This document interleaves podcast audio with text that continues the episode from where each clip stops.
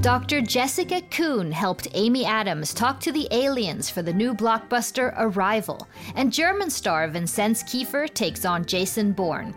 This is Pop Culture Confidential.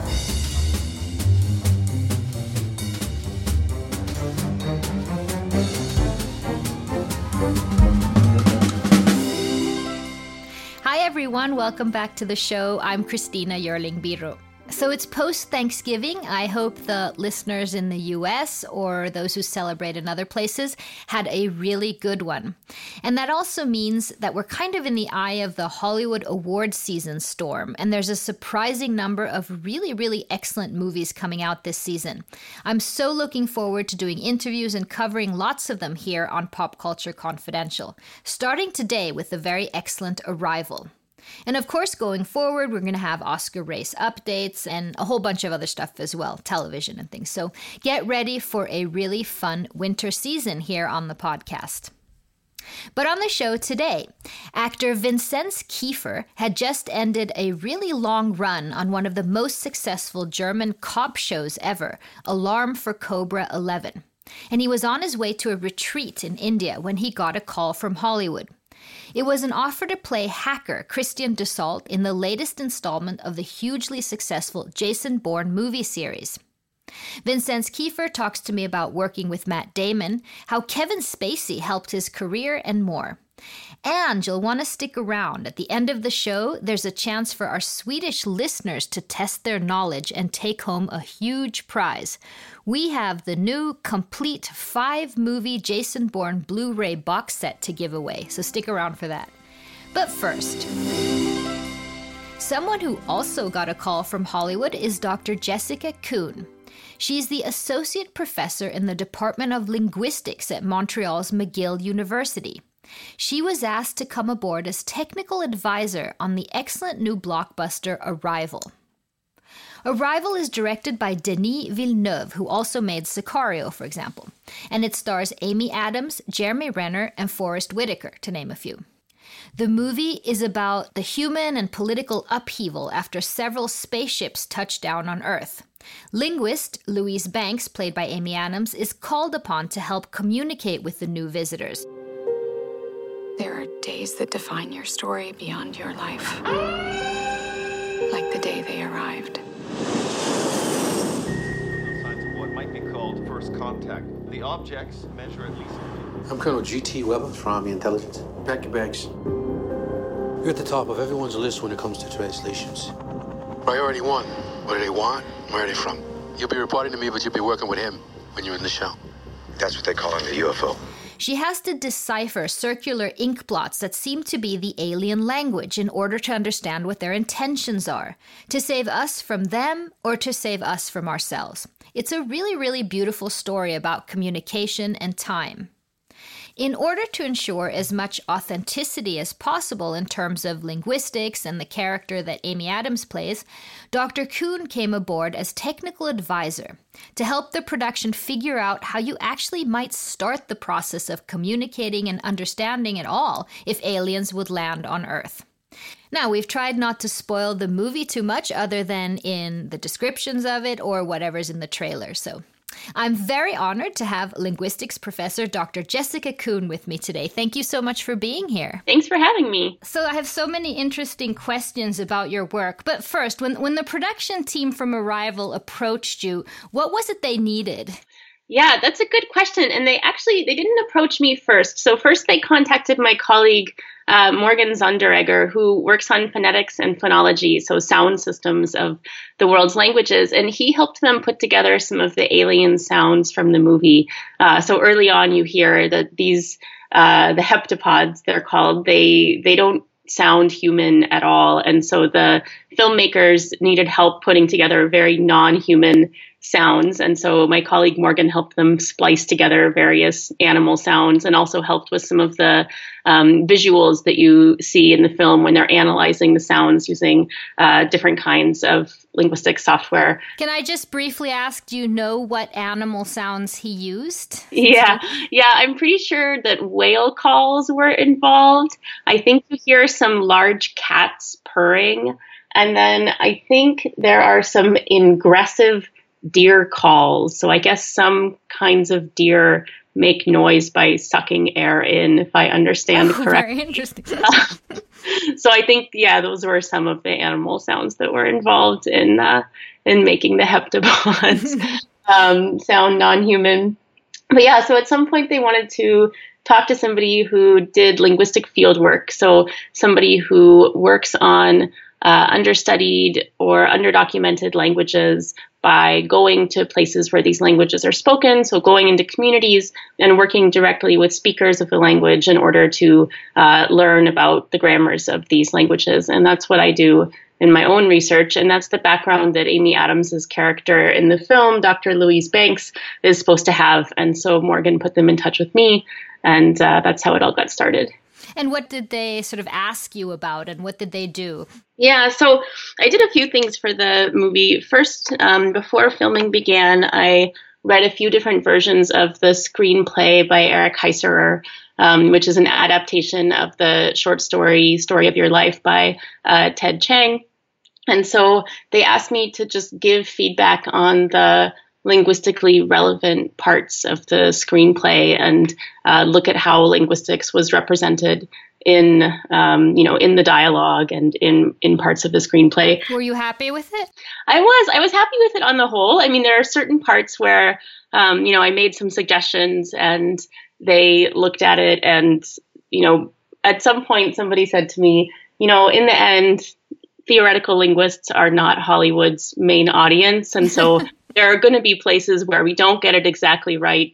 Um, bear with us here. And I think, you know, that's going to be true in any science fiction movie. The physicists have some parts that are going to make them cringe or, you know, really any show that represents a profession. I'm sure lawyers cringe when they watch Law and Order. So, um, you know, it, it, it, certainly is true that there are parts of the film where uh, linguistics is not perfectly represented, but I think on the whole, you know, as a field, we're so happy to have a linguist as a hero of a movie, um, mm-hmm. and to have our field, um, you know, sort of given the spotlight in this way. So, on the whole, I think they did a great job.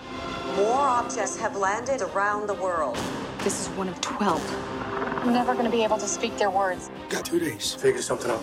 We need to make sure that they understand the difference between a weapon and a tool. It's possible they're prodding us to fight among ourselves. This is just a way to force us to work together for once. It's more complicated than that. How is it more complicated? Russia just executed one of their own to keep their secret. Got 21 hours before they start global war. So how do we clarify their intentions? I go back in. In general, in terms of linguistics, what are the big misconceptions, would you say? Yeah, so the biggest misconception, um, and you see it in the movie trailer, and this is the the part that uh, I mentioned earlier, they didn't change, um, is when yeah, they didn't change it. they did not change. No, even though I was like, no, you can't say it like this. Um, is when Forest Whitaker walks into Amy Adams's office and says, "You're at the top of everybody's list when it comes to translations, right?" So um, a lot of people don't know exactly what linguistics is, and there's a common uh, misconception that we are just people who speak lots of languages and uh, translate lots of languages, that we're all just polyglots. Um, but this isn't true, right? There are many linguists who aren't actually very good at learning to speak other languages. Um, so it's really you know language as a as a cognitive science what is it about the grammar. So we're interested in the structure of languages um, and comparing different languages and uh, looking at sort of particular uh, modeling modeling the grammars of languages and not necessarily learning to speak okay. them. Of course, that can they... help, and many linguists. Um, you know, become interested in linguistics because they're interested in different languages, but we're not translators. Um, and so in the film, the backstory is that she is asked to translate because she already has military clearance um, because she has done Farsi translations for them. But of course, the military is going to have Farsi translators, right? There are millions of Farsi speakers. They're not going to go bother an academic. And it turns out, so I did suggest in the screenplay that they should replace Farsi with a less commonly studied language, maybe a very small, uh, isolate language spoken in a remote village somewhere um, that maybe she would have worked on. Uh, and Eric Heisserer did change this in the script, but it didn't make it into the film. So they did listen, but then it got cut. Okay, well, I guess that's Hollywood. If that if if that's what, when I'm I'm sure you have to buy a few things when you get to get it right. Um, what kind of questions did Amy Adams have for you specifically when preparing for the role? Yeah, so I got to have lunch with Amy Adams, and that was a lot of fun. Um, and she wanted to know just sort of basic things about you know what linguists do. She was very relieved to hear that we aren't all polyglots uh, that just speak lots of languages. I think she was nervous about how many languages she was supposed to speak, um, and she wanted to know, you know, sort of generally what's it like to be an academic, what's it like to be a woman in academia. She wanted to know about doing field work. Uh, we had a really nice conversation. I think she was just interested in understanding the background of her character a little bit more. And and they looked a little bit at you as well, I understand. And what did they look at? Yeah, so I I mean I I gave feedback on the screenplay, but then I worked a lot after that with the set design crew.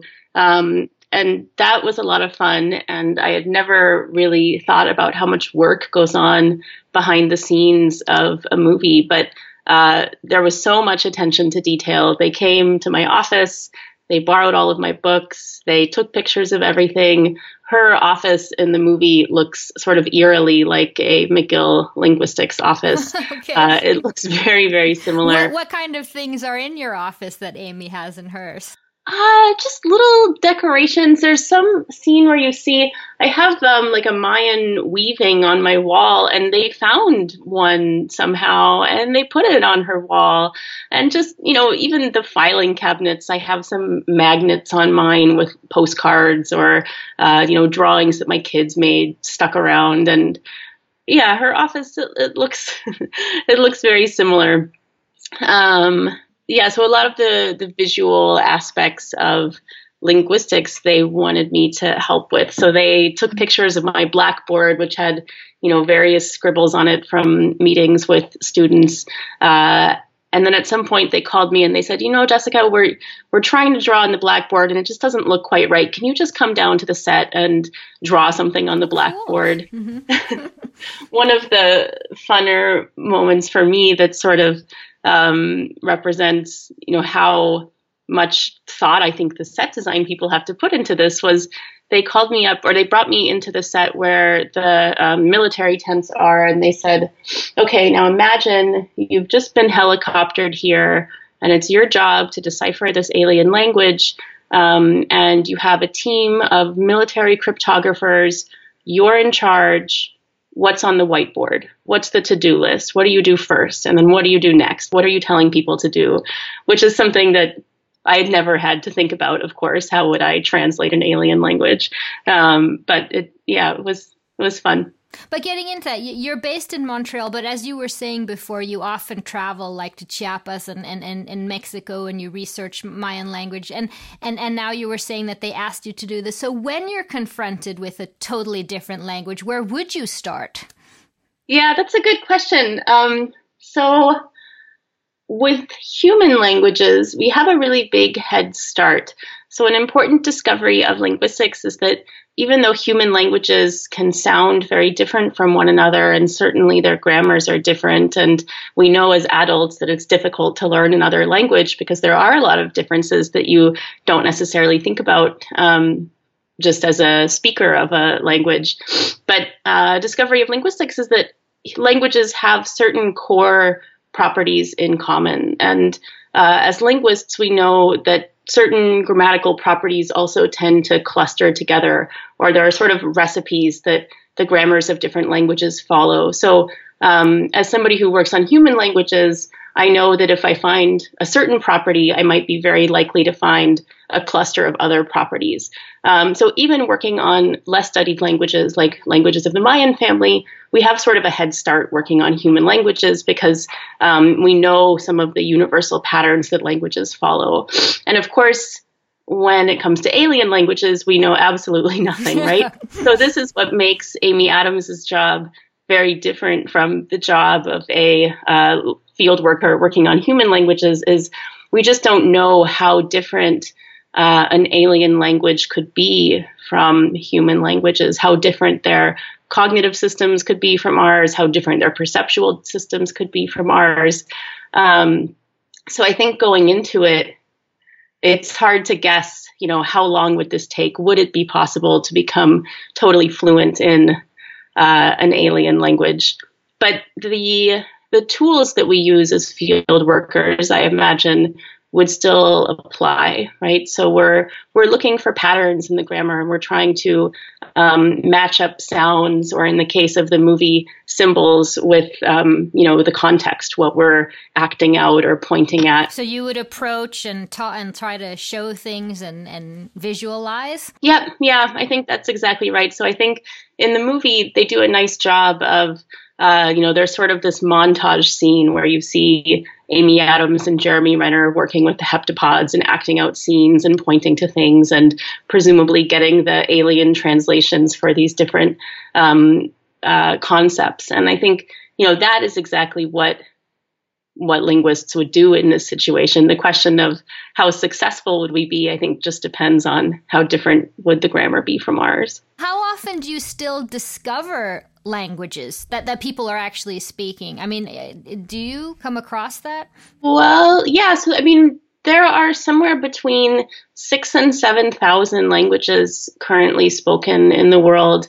And for most of these languages, we've really only scratched the surface of their grammars. And so, you know, from a linguistics point of view, linguistics is the scientific study of human language. So we're interested in, you know, what is special about our human brains that um, allows us to learn languages? Why is it that kids learn languages so effortlessly, right? Any human baby exposed to a human language is going to learn that language because that's just what our brains seem to be built to do.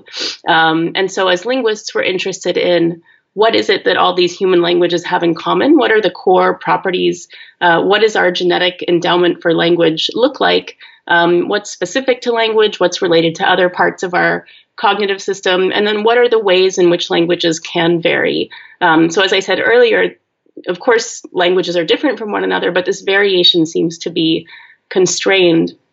But because we're interested in having a theory of human language, it's crucial that we look at as many languages as possible to make sure that our theory can account not only for more commonly studied languages like English and German and French, but also uh, less studied languages like Mayan languages or other indigenous languages um, around the world. And so studying these languages is really urgent because many of them are endangered uh, and might no longer be spoken unless serious efforts are made to um, to revitalize them. The movie, without spoiling too much, but it, but it makes very sort of interesting points about um, language and communication really having deeper meaning and and and learning and and I grew up myself with three languages at the same time: English, Spanish, and Swedish, and and and I can still sort of feel that when if I tell a story in one of the three different languages, it, it's different, and I don't mean gra- grammatically. I mean, sort of where the punchline is and things like that. And is it that way that there is sort of a different, um, not just cultural, but different meaning or different, a deeper meaning in different languages? Do you understand what I what I mean? Yeah. So these things are hard to tease apart. The the Sapir-Whorf hypothesis plays a big role in the movie, and this is the hypothesis that the language that you speak or the languages that you speak uh, determine or constrain how you view the world. Um, but crucially, the hypothesis is about the grammar of the language constraining your view of the world. And studies have shown that there is no evidence that speaking a different human language um, has any real significant effect on uh, perception, say. And so this is sort of an interesting thing about the movie. The movie, of course, is science fiction, right? And so it, it's interesting to think through well how different you know could an alien language be and how might learning that language um, affect your your cognitive system. But you know certainly like you say people do have different feelings associated with speaking different languages but i think it's you know there's a big question of is that about the grammar of the language itself or is that about who you speak those languages with, right? Of course, we might have different associations depending on, uh, you know, the context in which you learn the language or the culture um, and mood around the people with whom you speak a certain language. Uh, so it's a different, a difficult question to tease apart. I wanted to ask you. There's a few movies. This is not the case in Arrival, but where languages are actually developed for the movie. I'm thinking of like Star Trek Klingon and and the Na'vi in in Avatar. Is Klingon or Na'vi something you think is? Did they work? There is a I, I'm not sure what to call it. There are people who are called conlangers or conlanging, which is for constructed languages. And they have conferences. This is sort of a, a hobby slash obsession of many people. And there are a few linguists who are who do this as a hobby, but as a whole, as a field, this is not what we do necessarily. Um, and and finally, after being a part of this movie and it goes on, have you sort of thought more about if aliens would have a language and what would it be and did it get you thinking uh, more about this? Yeah if anything i'm nervous that if aliens do show up somebody might call me now. But uh, yeah i mean it, it certainly has forced me to think a little bit you know like i said when the set guys came in and said what would you do? Where do you start? How would you decipher this uh, so it's been it's been interesting. It's something I had never spent any time thinking about before, but now it's something that um, you know not just me but other linguists were we're talking about it on Facebook. It's interesting. And and what was your answer finally? Where would you start? Oh, I think at that point, so that whiteboard scene was supposed to be early on, where they were still trying to make progress with the spoken language. And an interesting thing about the heptapods is that these aren't your typical Star Trek aliens that have two arms and two legs and a regular human vocal tract, right? So I think at some point in the movie, she asks, do they even have mouths, right? We don't know how they're making these sounds. Um, so I, I think I came up with a list of sort of phonetics, terminology uh, questions you might want to know about how sounds are being produced. Well, Dr. Coon, thank you so much. This was so interesting, and, and congratulations on, on being part of this movie. Thanks. Thanks for having me. It was fun. Thank you so much to Dr. Jessica Coon. Arrival is in US theaters now and premieres in Sweden on Friday, December 2nd. And now, Last year, Vinzenz Kiefer, a well known German actor, jumped at the chance to play an Assange type character in the latest installment of the hugely successful Bourne series, this movie simply called Jason Bourne. It's the fifth in the series and directed by Paul Greengrass, and Matt Damon is back in his role as Bourne, the former CIA assassin and amnesiac. The movie also stars Oscar winner Alicia Vikander, Julia Stiles, and Tommy Lee Jones.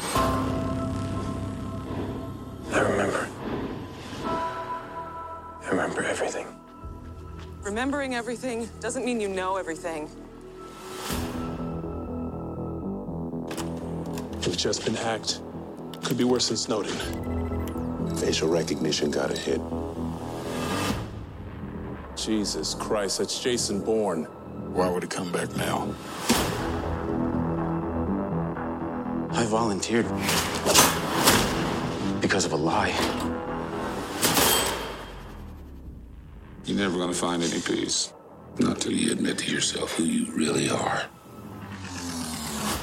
Vinzenz Kiefer's role required a three day shoot in London, alone in a room with Matt Damon and the production team, as his hacker character, Christian Dassault, is confronted by Jason Bourne. I started by asking Kiefer if he had researched, for example, Assange or Edward Snowden when preparing for his role. Well, uh, um, I prepared myself more in the case uh, in the in the in the way of uh, WikiLeaks. You know, this is what I what I uh, yeah because I I I think I, I thought um, that that Christian Assange is more like more like him maybe, because he's not he's not really an insider who is a whistleblower. He is the guy where the whistleblowers go to, and he's the guy who wants to to share the information he can get from those whistleblowers with the with the world. And um, this is this is the way I was um, preparing myself for this character. Not to give too much away um, about your character's involvement in the plot. But he has this one line that's basically people have the right to know everything, which is something we talk mm-hmm. about a lot today. Have you thought about yourself that? Um, what do you think? I think uh, everyone has the right to know everything which uh, has to do with his life and uh, which is influencing his life or her life. You know, this is important. I mean, I think that we should know what we, what we, what we're what we're in, what we're where we're living, how we're living, what we're cons- what we're consuming. You know, like food or or things we buy, how are they produced, produced, or where are we spending our money on? Who are we uh, supporting with that? Is it what we want to do? This is these are things I think everybody should know or should have the right to find out if he wants to. I don't think that everybody has the right to know everything about the person next to them because there's a thing called privacy, and uh, I don't want anybody to know everything about me and what am I, what are my what are, what are my thoughts, what am I buying, how am I living. I think this is something. In really rare cases, people should know those things. I mean, if there is a danger coming from somebody, for other people's living, then it might then it might be okay to to have this information, but it's very difficult to decide. I don't want to be the one who has to decide. Uh, you know this. Is there a limit um, of what we should know of what the government is doing in terms of foreign affairs or things like that, as in the movie, for example? Well, you know what the what the government is doing, I think, is um, very important. That is possible to to to to yeah to get this information because the government is is doing it. I think every government should should be doing its job for the people, for for the country, and for for the people who are living in this country. It's not about them doing their job, doing their well. It's about them doing their job, but their job is to take care of of the people who trust them, who trust in them, who wants to be protected, who wants to live a good life. And um, this is this is their business. They're they're they're doing their job in the name of those people. You know, it's just like you know, if I go if I hire someone to help me out with with let's say my car and my car is broken and I say and I say to him, please uh, uh, fix it, and then he's going to then he says okay I'm going to fix it, and then I can let him do his job and and the other day I get my I get my fixed car back you know that's fine but I don't know what he did to to fix it. If he if he if if he did some things I'm not comfortable with to fix my car, I don't want him to do that. I don't know. Maybe he, I don't know if he, if he steals the tire of another car. I don't want him to do that. You know, if he if he buys it legally, then it's fine. And I I want to have the opportunity. If I go to that guy and ask, let me see how you do it, then it must be possible to see it, and then I can decide if I want to support this guy, if I want to have my car repaired in his in his garage or in somewhere in somewhere else. And this is this is very important. So this is this is the same thing I think with, with governments. I hope that's not too naive to say, but I think that should be the case. He's on a computer. You have to stop this. If he puts those files online, operations will be compromised and people will die. Yes, sir. At least when you're done, leave me the files.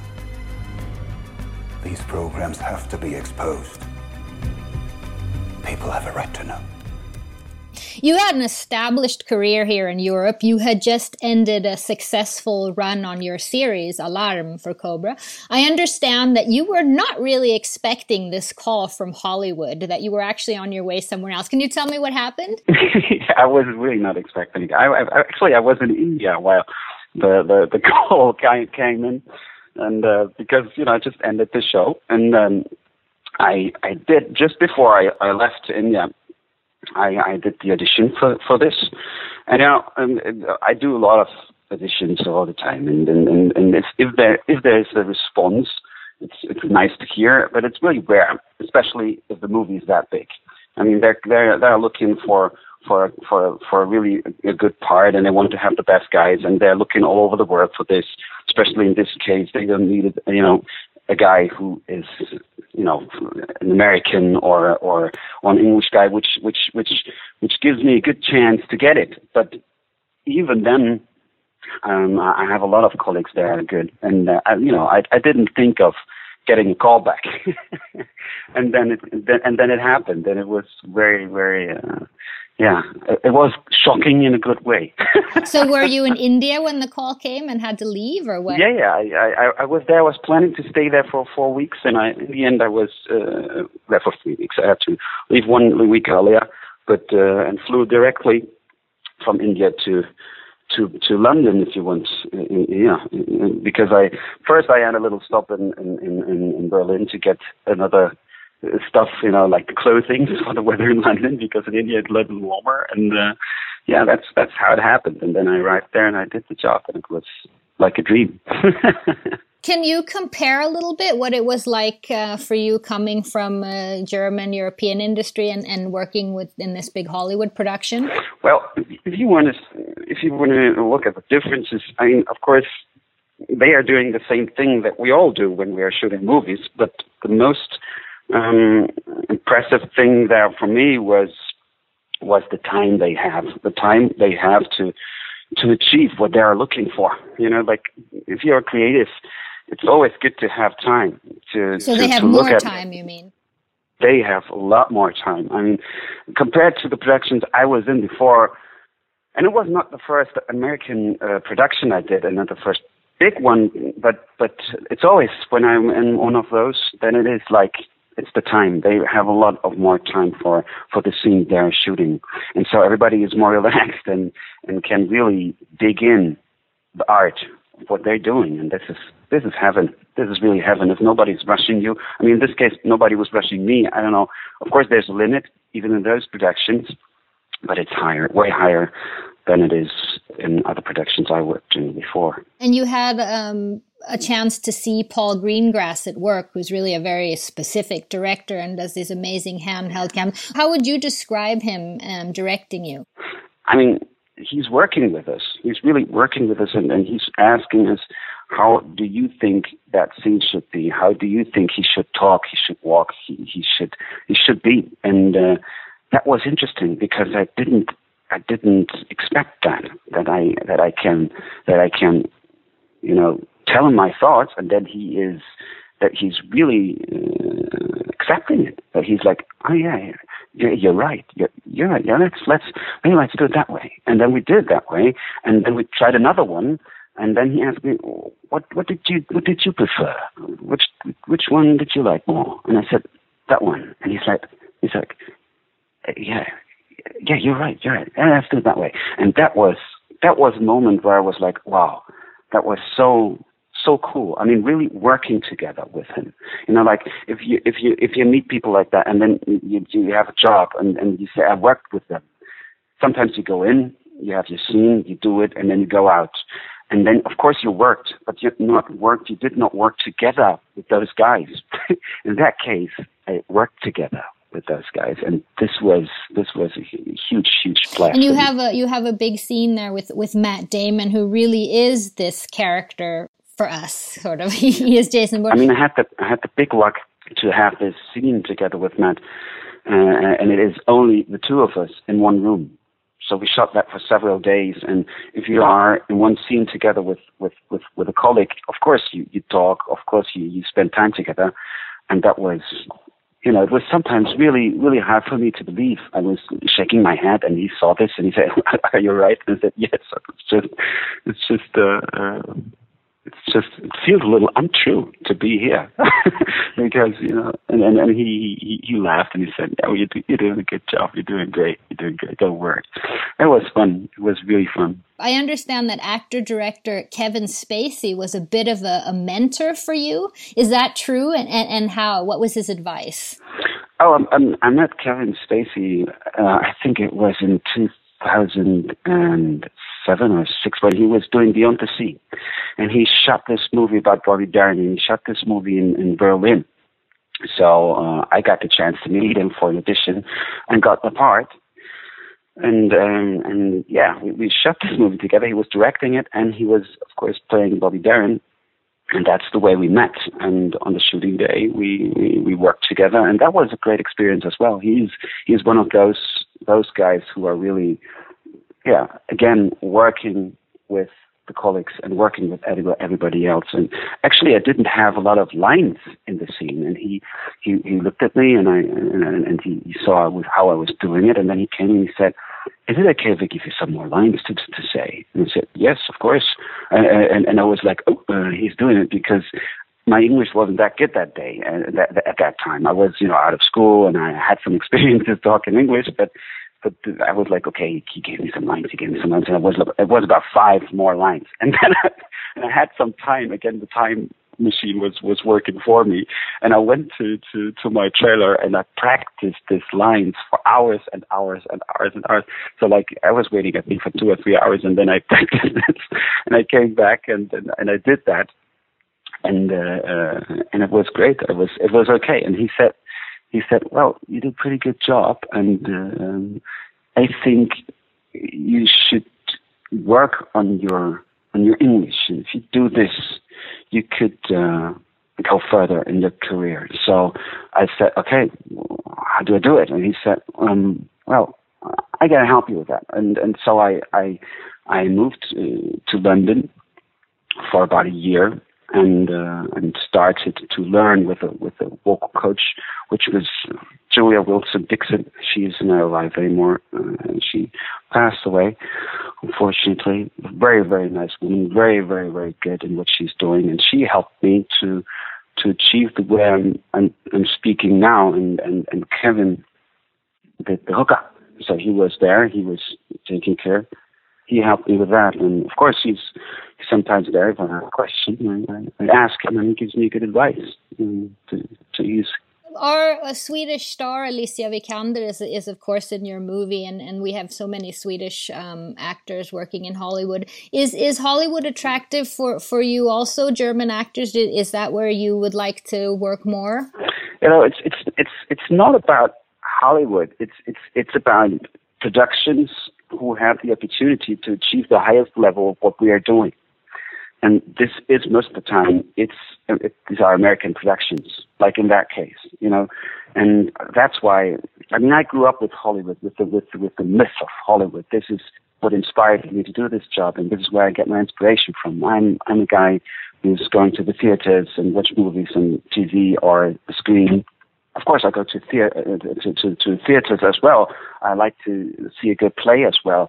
But most of the time, most things I saw about my job, my profession, being done by by idols of mine were movies. You know, and and this is this is where I would love to work and where I do work, where where I make a living out of. And the best place to do it is, yeah. And if you want to say, if you want to call it Hollywood, then let's call it Hollywood. But it's just projections who are big enough to, to give you the space you need to achieve the highest level of your art. And this is what I would love to do. And what's next for you? Well, actually, I don't know. India. Actually, I don't know. you have time. I just, I, I, this is something I do. This is something I do uh, every year. I, I, go there for some for some weeks to relax, and I go to this, uh, to this treatment. Uh, it's an Ayurvedic treatment. It's, um, you know, if you Ayurvedic treatments are it's a very very old way of medicine. medicine.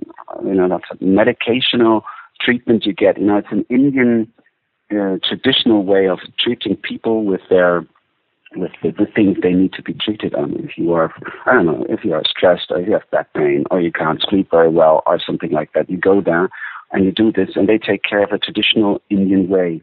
In a traditional Indian way, which just worked good for me. It's just for me, it's like a vacation. I go there because if after I did Cobra, I, I was shooting every day for two years in a row and I was like doing action scenes every day, and and my body was only hurting the time, and I loved it. I loved to, to to do physical work as well. But after then, I said, now let's go somewhere else where I can just relax, where people are taking care of me. I just don't want to lay on the lie, lie on the lie, lie down on the beach and have a margarita. I think I think I want to have something more. Right.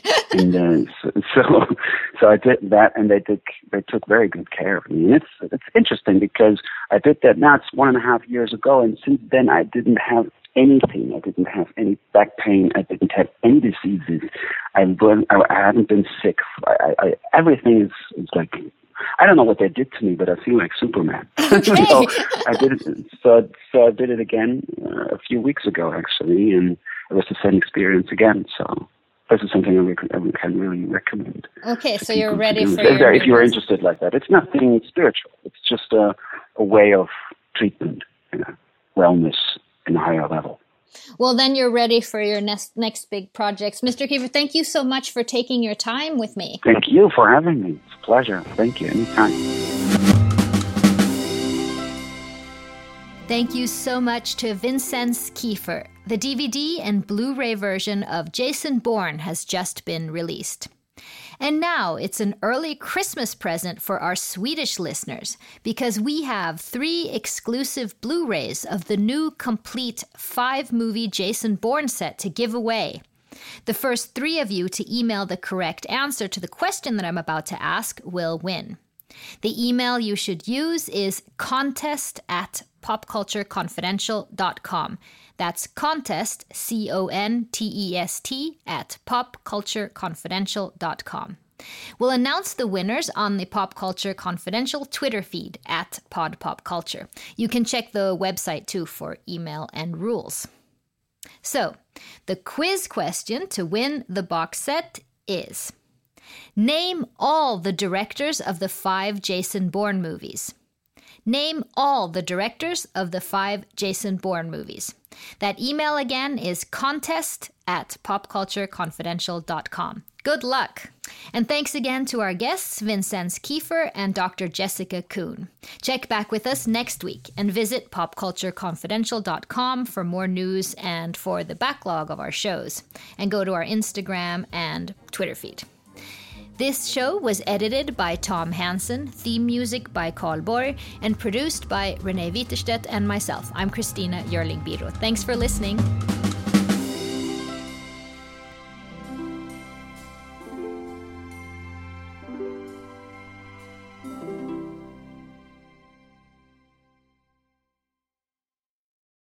Hello, everyone. My name is Matt Neglia, and I am the host of the Next Best Picture podcast, part of the Film Entertainment Awards website, nextbestpicture.com.